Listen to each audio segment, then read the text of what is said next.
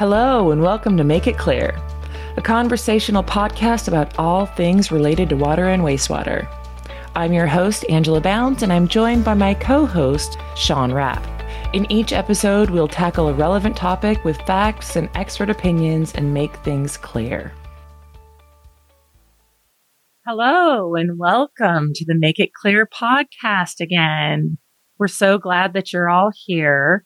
Today, we're going to talk about pumps. I think a lot of us don't really pay attention to all of the pumps in our lives.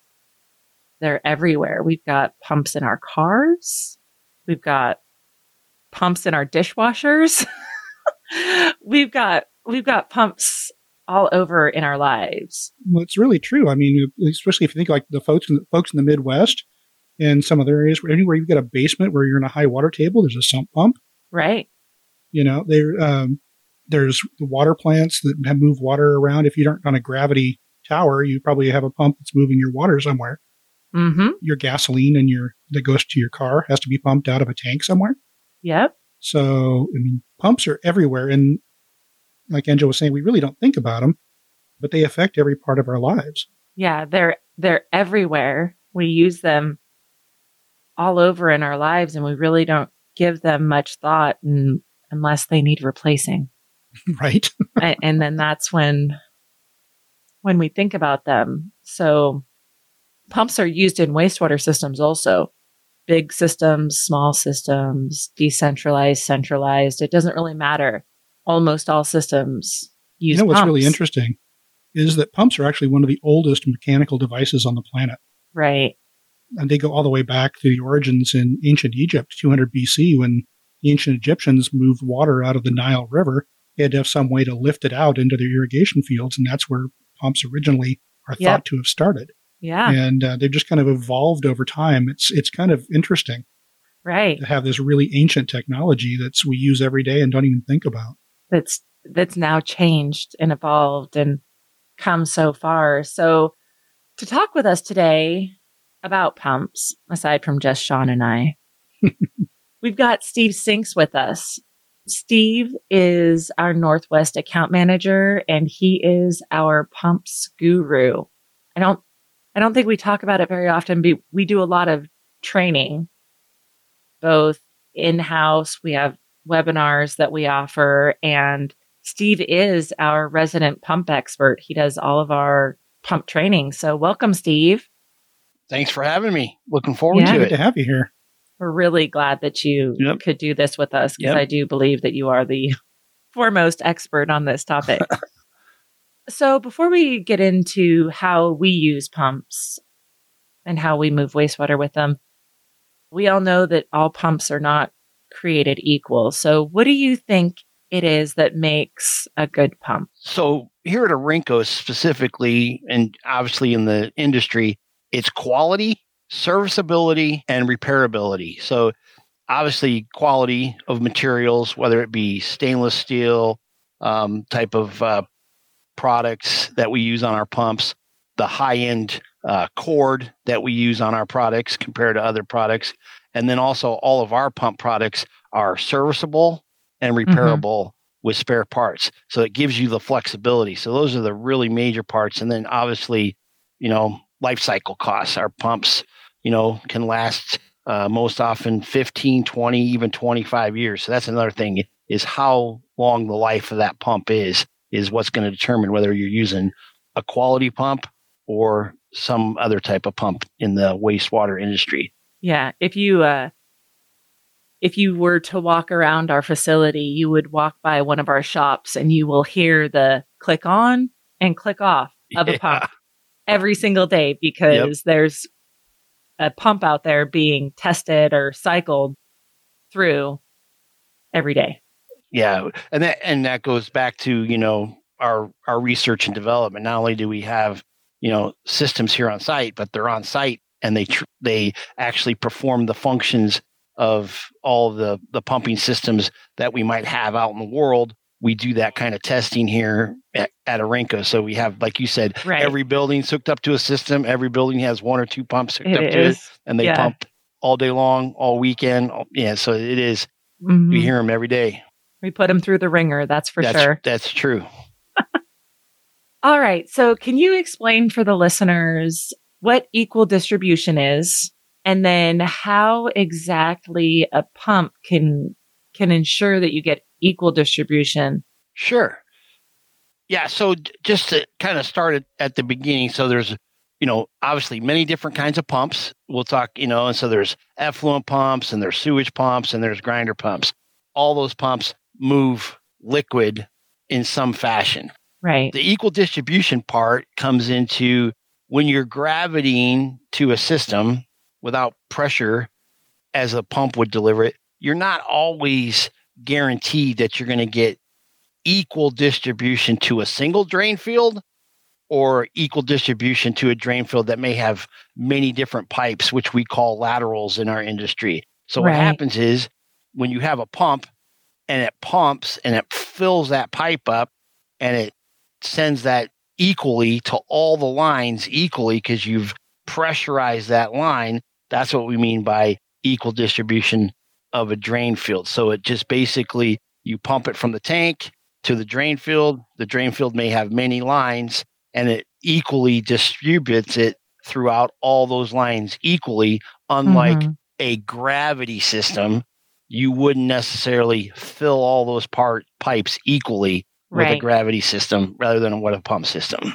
I think of it like, I always think of it as like, it's the difference between watering your yard by bringing a five gallon bucket of water out and pouring it into one patch of the grass versus using a sprinkler system or something else that runs that water over the whole area. That's a great analogy or a great visual, where if you use a sprinkler head, it spreads it out amongst, you know, twenty square feet, where if you right. took that bucket, you're pouring it in one square foot.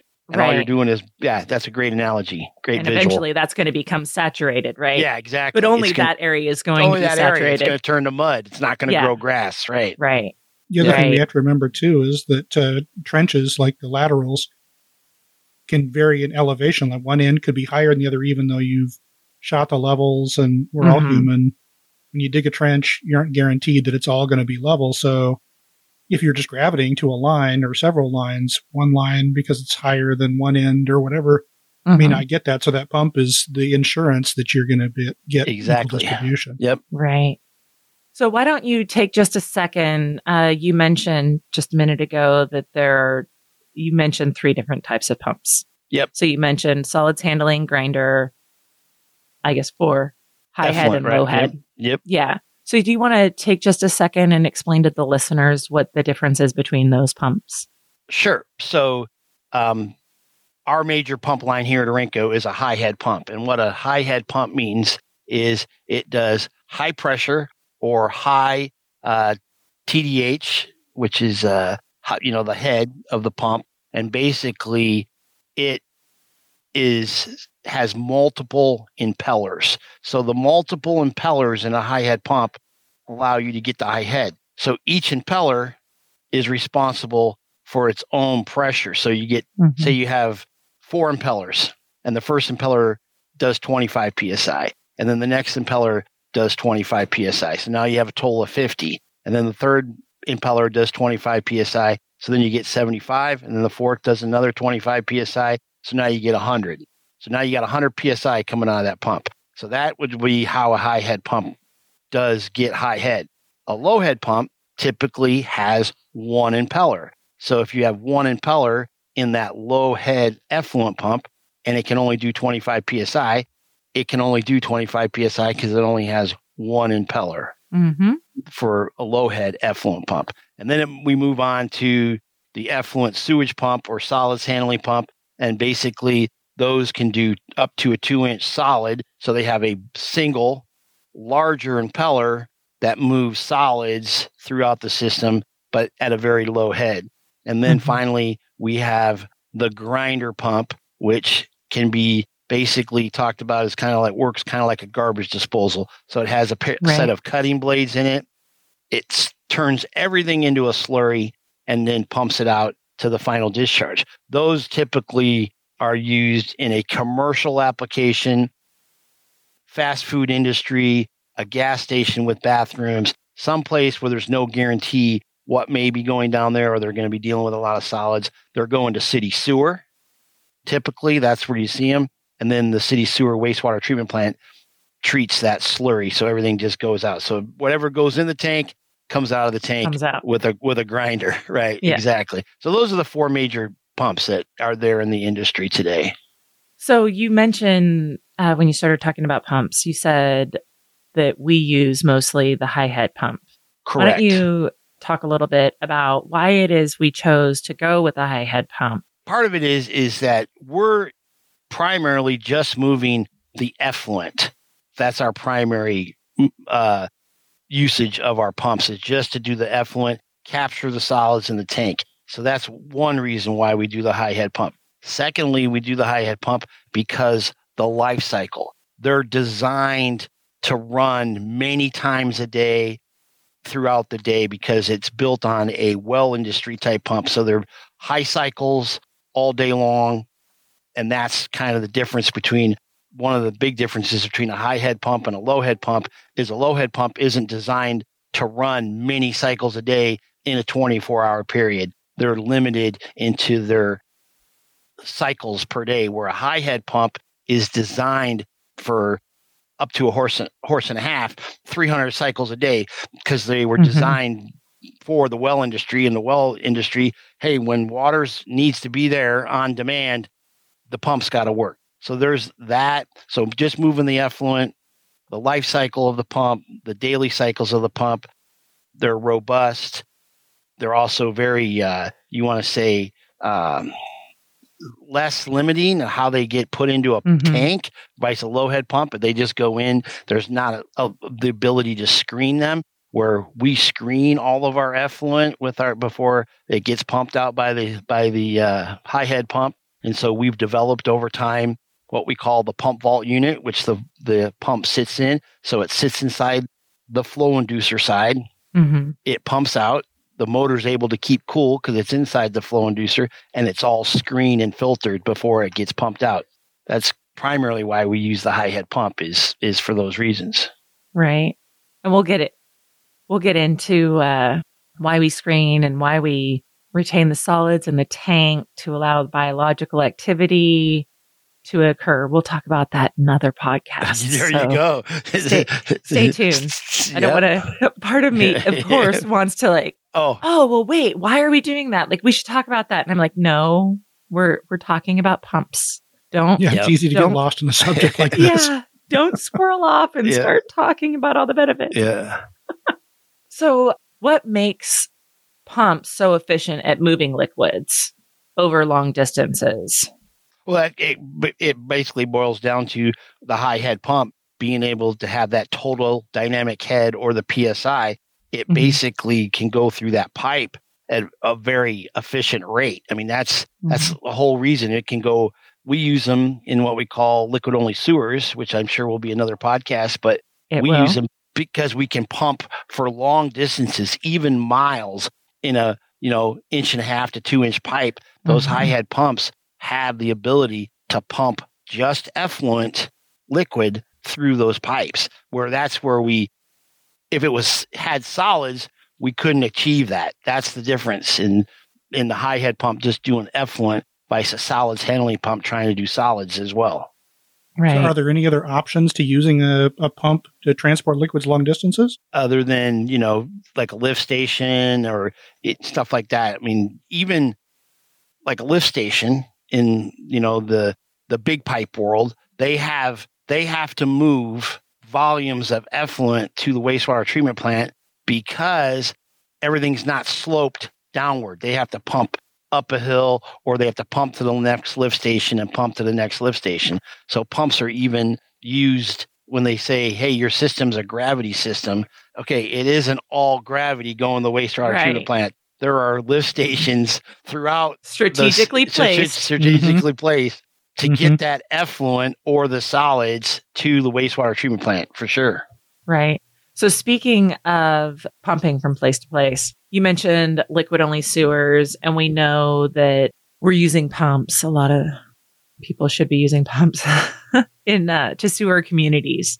How are pumps helping make less than optimal lots. So there are a lot of lots out there that are or have been in the past considered difficult to build on for a variety of reasons.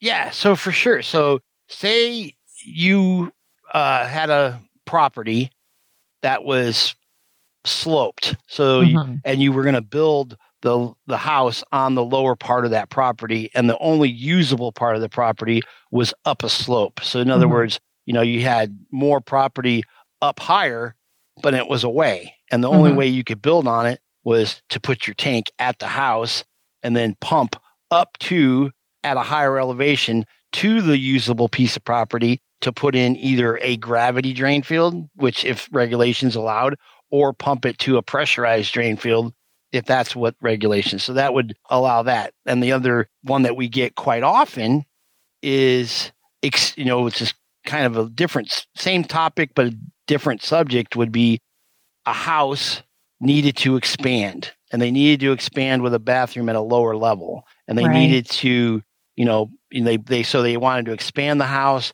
but the only way to expand it and put another bathroom in is was put it at a lower level. So mm-hmm. the, so pumps would allow for that addition or that expansion of that house at a lower level, because the bathroom could go to a basin. And then from that basin, it could go to the septic tank, which was at a higher level. And then the septic tank, the pumps inside the septic tank could then take it to the final destination of the existing or even new drain field. Mm-hmm. So that's one we get a lot is, you know, house uh, expansions or houses built on a property that has different elevations, and the only usable spot for a drain field would be at the higher elevation. And so that's that's kind of a couple things there. And then when you have pumps in a secondary treatment unit, it's kind of the same thing. You get a small lot, you have secondary treatment. One of the things that happens is a lot of homeowners will share a common drain field. And the only mm-hmm. way they can share a common drain field between two or three houses is to pump it right. from the houses to that common drain field. So that's another thing. If uh, homeowners have to share a common drain field, pumps, once again, allow them to do that where gravity isn't an option for that. So I want to go back to one of the original statements that you made when we were talking about what makes a good pump. Yep. And you said serviceability was really important. And I want to make sure that we talk a little bit about what exactly that means, what someone should be looking for when you talk about serviceability and maintenance of a pump. Sure. So here's the difference between a high head pump serviceability and a low head pump serviceability when it comes to the ones that we offer to the communities. Our high head pump is totally serviceable. So what I mean by that, there are several parts to a high head pump. There's the motor, there's the suction connection, there is the liquid end, and there are the internals to the liquid end, and then there also is the cord.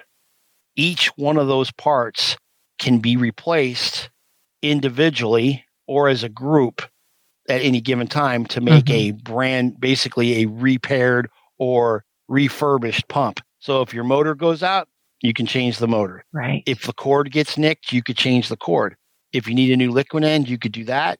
You can even t- do the internals just to the liquid end. So there's lots of different parts and pieces that can be changed, but we offer the ability to our pumps, our high head pumps, to be able to have them serviced and repaired in multiple different type of uh, parts. You could do a lot of different parts. You could do individual parts. Mm-hmm. That brings us to the conversation about low head pumps. Right. Low head pumps are not serviceable. They are not maintainable. The manufacturers of those do not offer repair parts. Even you can't even replace a cord on a low head pump. The manufacturers don't offer that. Basically, It's a the pump is as good as its life is, is when the life of that pump is over, it basically gets turned into a boat anchor, as we would say in the pump mm-hmm. lab. You just take it and you throw it away. The manufacturers don't even want them back because they, there's not it's not cost effective to try to repair those pumps. Where right. our high head pump that we offer, it's cost effective. Rather than buying a whole new pump, you can buy repair parts. It's kind of like, think about this, because you made a, a automotive analogy early on about having pumps in cars. So there's the windshield wiper pump, there's the fuel pump. Right. if you had to change it, you know, and then there's brakes and everything that wears out. If we didn't have that ability to fix things on our vehicles when things wore out, say if our brakes, they went out. And when the brakes went out, you threw your car away. Right. Cars would not be affordable, right? I mean, no, it's, they would it's not. A, yeah. So that's the kind of the same thing with the with a high head pump. When the motor goes out, for whatever reason, you can replace the motor at a very uh, beneficial cost to the end user. That was yeah. a great analogy. Yeah, that's perfect. So as we kind of wrap up, I want to talk a little bit about designing with pumps. And what do you think are the top three or four things that someone should consider when designing with a pump? Yeah, great question. It kind of goes into the very, kind of one of the very first things I touched on was selecting the right pump for your application. You know, Orenco are big believers in high head pumps, but we do offer low head pumps. We do mm-hmm. offer grinder pumps. We do offer yep. solids handling pumps. Use the appropriate pump for your appropriate application, number one. Right. So if you're just moving effluent, go to that, get an effluent pump. If you're just, you know, pumping out of a dose tank, you could try different. There are different pumps for different applications. Secondly is, you know, we have our tool, Pump Select tool, is get the right pump for your hydraulic profile for your design. So in other words, make sure that the pump you're getting fits your design and is going to hydraulically work in the aspects of what your design is. And then two, make sure that you have proper power available for your pumps when you're mm-hmm. designing, making sure that you have proper availability of power from your, your circuit breaker inside your house or your commercial building. Make sure you have a dedicated circuit for your pump and not try to piggyback on something. We get complaints all the time is every time my pump turns on, my lights go dim. You know, that's, you know, make sure that your electrical service is properly sized for right. your pumping system. So, it, you know, I can't emphasize enough that, you know, make sure that you design the system appropriately, make sure that you select the appropriate pump for your application, make sure you have proper power for your, for your pumping system. And it's, it's basically uh, know what you're trying to get before you're, before you order it. Pump sizing, we have the Pump Select tool. You know, like we could go into a whole thing about pump sizing and the, right. that Pump Select tool for many times, but, you know, just make sure that you're uh, operating in the pump per the Pump Select program in the heart of that pump curve for that pump. And if you ever had a que- if anybody ever has a question after listening to this podcast, obviously they can contact me, they can contact anybody in technical sales, and we can go over that pump sizing. Pump sizing is crucial. Can't emphasize that enough. Yeah, we pumps are definitely at the heart of everything that we do, obviously, because it's been it's been a challenge this time around to not squirrel off and talk about everything else, because the pump is the heart of right. every system, every wastewater system. And the, yeah. and the other thing too, Angela, you mentioned, it just came thought to my mind about, you know, sizing a pump is not only do you want to size the pump properly, which we can get into another podcast, I'm sure we'll have it, right. is control panels. Selecting the proper pump and then marrying it with the proper control panel, those two yeah. things are the heart of the system, and they work together. And without a control panel, the pump wouldn't work. But that will be another podcast, I'm I sure. Control panels. I was just going to say, things to cover in another yeah. podcast, because yeah. yeah. we could definitely talk because, for another thirty minutes you know, about that. Because control panels and pumps, they basically work together, and they have yep. to be they have to be designed and sized together in order to make it all work, because that's uh-huh. kind of the heart of the system. Yep. Yeah, Angela's totally right. There's so many rabbit trails we could go oh. off on on the subject, yeah. and it touches on so many things. So yeah. yeah, yeah. All right. Well, thank you, Steve, so much for joining us. We really appreciate you, and we appreciate the listeners for being here. Until next time, thank you. Bye-bye. Thanks, Angela. Bye. We want to thank you again for joining us today. Before you go, don't forget to subscribe where you listen to podcasts so you're notified when new episodes are posted. Also, you can leave your comments or suggestions through the contact link on our website, w w w dot orenco dot com. Until next time, have a great day.